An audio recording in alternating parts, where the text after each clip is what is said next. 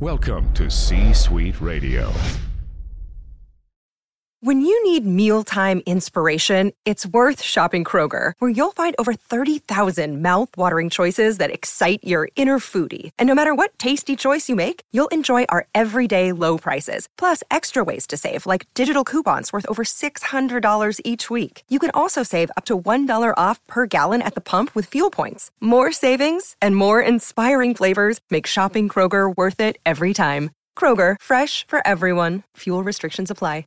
Another day is here, and you're ready for it. What to wear? Check. Breakfast, lunch, and dinner? Check. Planning for what's next and how to save for it? That's where Bank of America can help. For your financial to-dos, Bank of America has experts ready to help get you closer to your goals. Get started at one of our local financial centers or 24/7 in our mobile banking app. Find a location near you at bankofamerica.com/talktous. What would you like the power to do? Mobile banking requires downloading the app and is only available for select devices. Message and data rates may apply. Bank of America N.A., member FDIC. Look, Bumble knows you're exhausted by dating. All the, must not take yourself too seriously, and 6'1" since that matters, and what do I even say other than, hey? Well, that's why they're introducing an all-new Bumble, with exciting features to make compatibility easier, starting the chat better, and dating safer. They've changed, so you don't have to. Download the new Bumble now.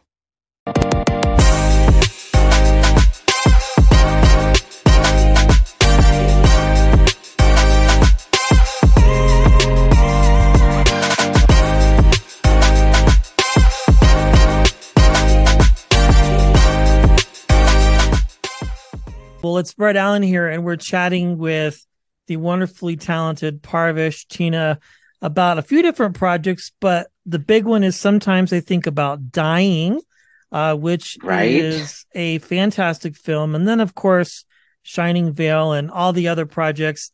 I would be remiss without talking about Outsourced, because that was such a good show. But we'll save that. Yeah, I saw that. That's what made me remind.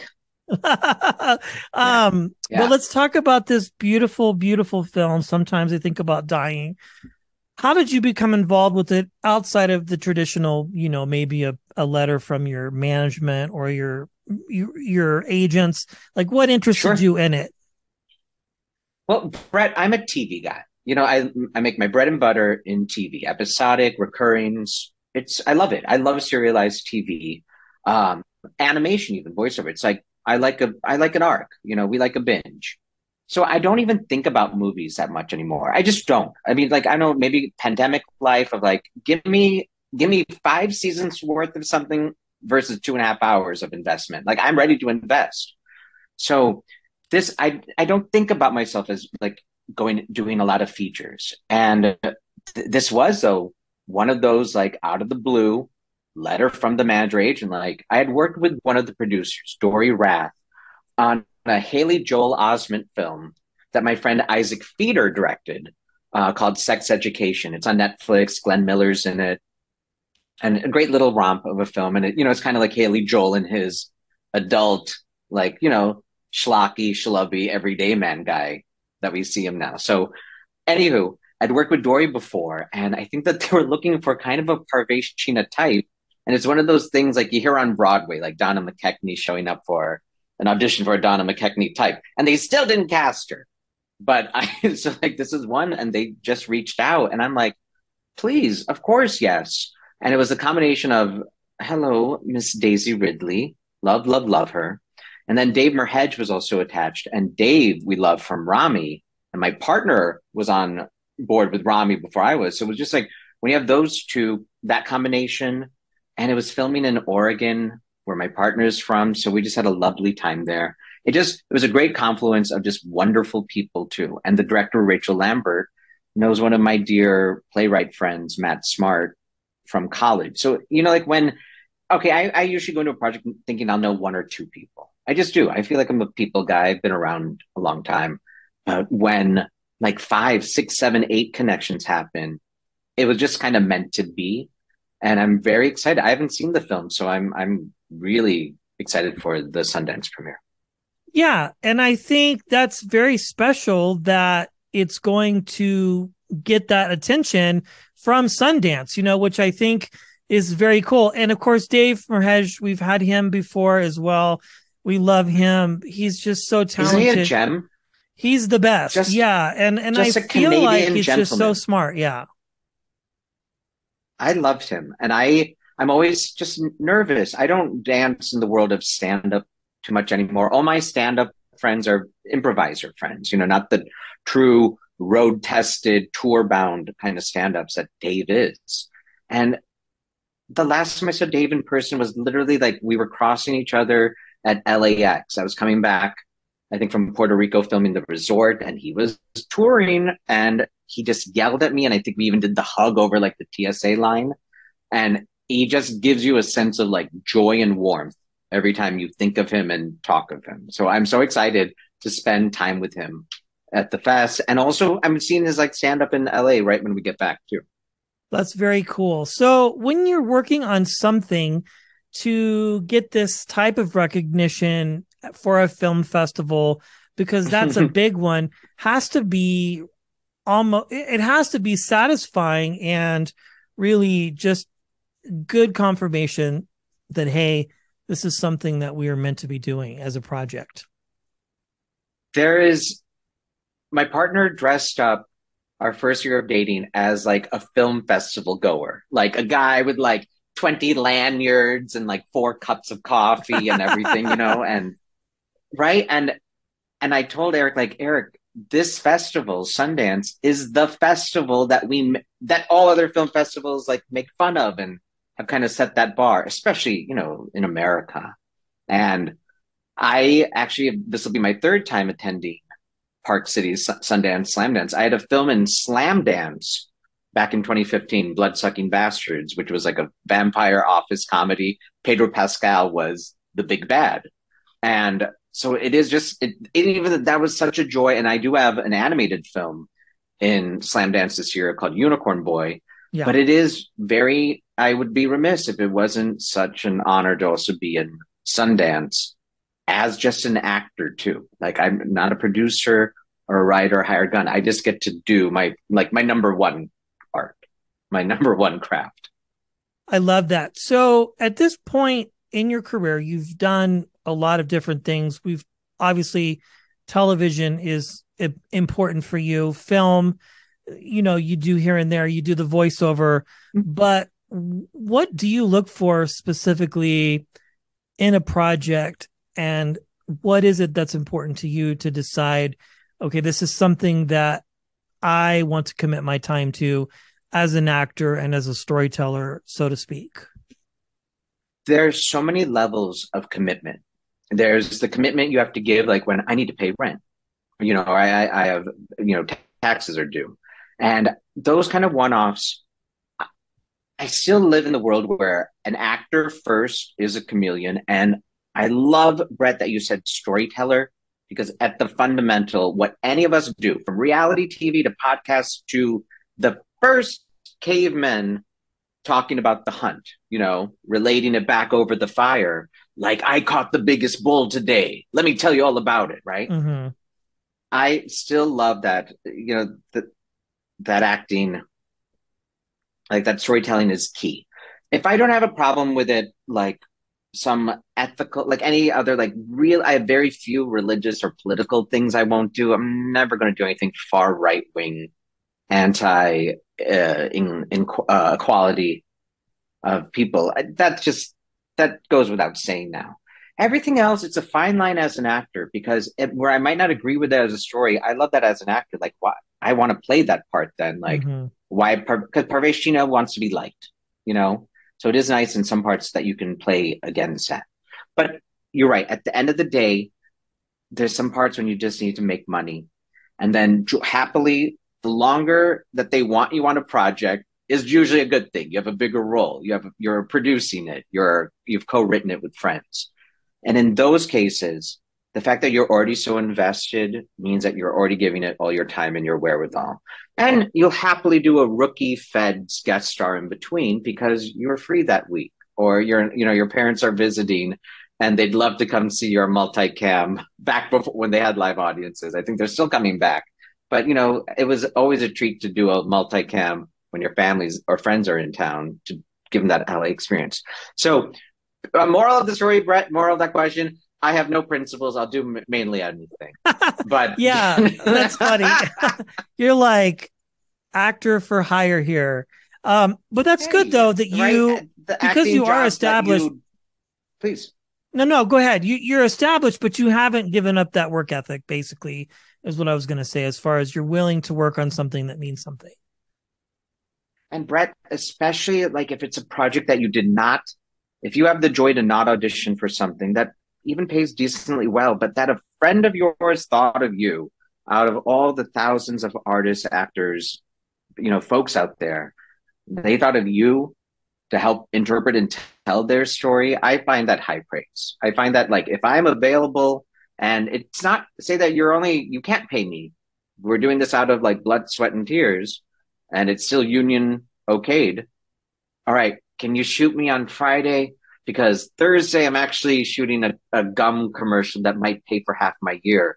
So please, can you just do me Friday and I'm yours? Like, I love that ability to tell people's stories because I come from like ensemble. It's always like, it's not alone. None of us do this art alone. Like, we live on favors and begging and, I'll get you back next time, or I have a project next time for you to be in it, but please, I need you to help me assistant direct. Like, there's that camaraderie among, if you can find like-minded artists.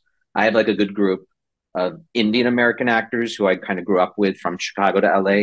And even like my current theater company, I am a theater ensemble. Like, I feel like those are the folks who I'd like, okay, let's go do a show in the park this weekend. Like, you have people that you trust and you'll just always go to bat for. And if you can all make money doing it, isn't that just the game? Isn't that why like Adam Sandler and his friends make movies? So they can hang out together and have a good time.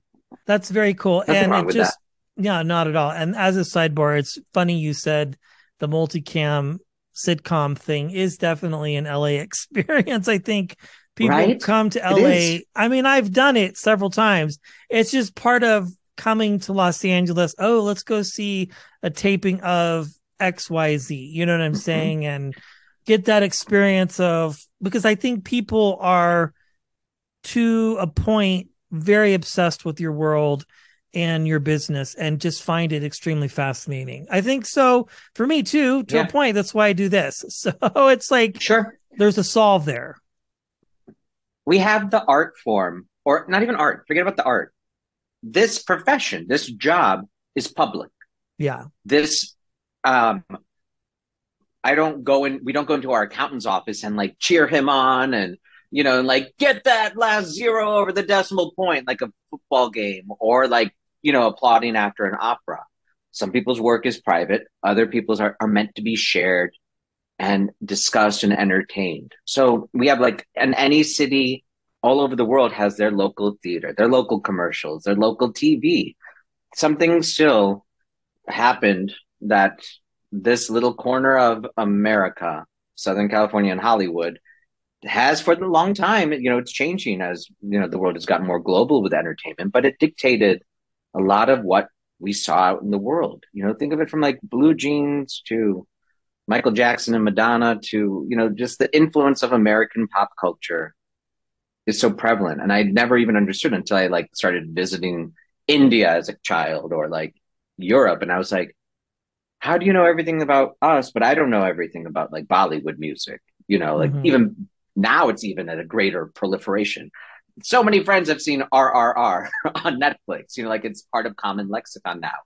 But for a while it wasn't. So I get the obsession. I was obsessed with it as a kid. That's why I wanted to work in it. I finally had the excuse to tell any teacher or my mom, like, stop watching TV. That's not your job. And I'm like, well, no, actually my job is to make sure I watch at least one or two episodes of every TV show out there, just to know what is being said, who's making culture.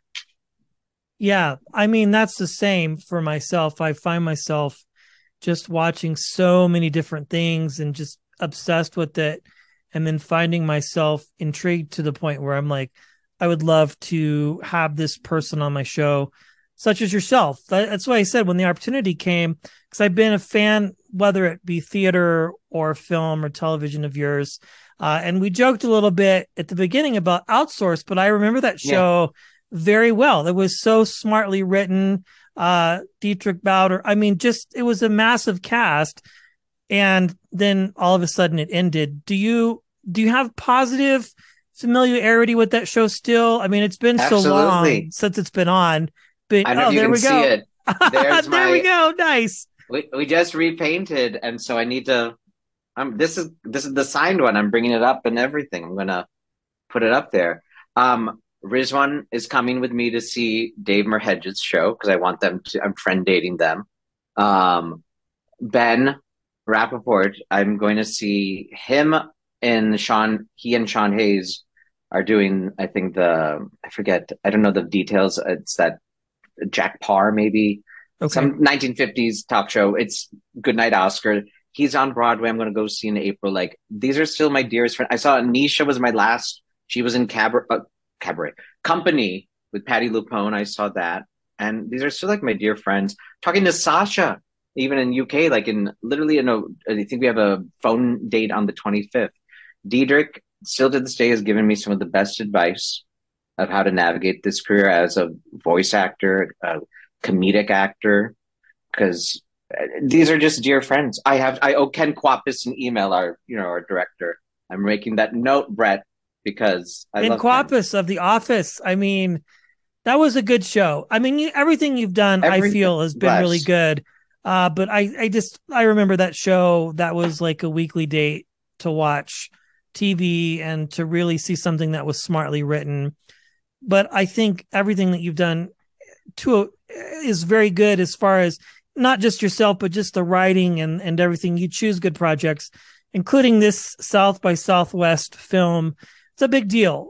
When does it become available, generally speaking, for people to watch and to stream? Well, what they're doing for Sundance this year, because of, I think, the last 2 years, they did not have an in-person festival, just pandemic, right? I think they tried, and it just last minute, I think the Omicron surge. But this year, they're back, and there's a lot of it that is online. Our film, Sometimes I Think About Dying, I think you can buy a $20 online ticket, and you get like that one viewing, that one airing. I think until the end of the month. But I'm not certain, but I know that that's how some people are.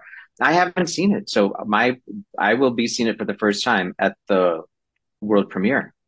And I'm excited, but like, this is one where I'm like, oh, friends could actually see it very soon. Yeah. No nerve wracking necessarily, right? You're excited for people to watch. It's always a bit of both. I have surrendered. I am guilty. I will admit now.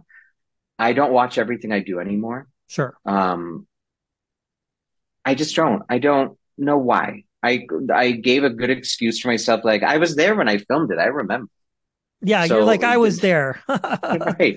Like Mythic Quest, Mythic Quest I watch. So to be on a show that you watch is like just a bonus. But like some other shows I just haven't watched. So like, I don't know. With a film that you have to see in the theater, especially like a premiere, like you're kind of forced, and it's always just like a little nerve wracking, that neediness of that comic actor who still wants people to like laugh at you and clap at you.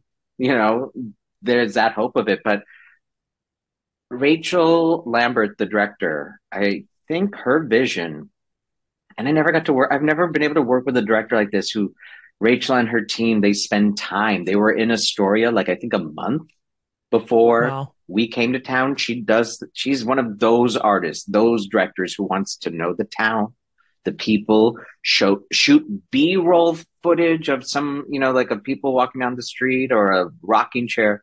So this is totally like, not like, with the built-in laugh, built into a movie. Like, it's not like one of my like laugh track multicam. So like, I'm just very curious to see and get to be a part of something that I think I saw someone mention it, nice core, where like things are like kind, things are, nice in the world. And I know like after the past few years, like I haven't seen Chernobyl, for example. Like it just seems so depressing and dark right now.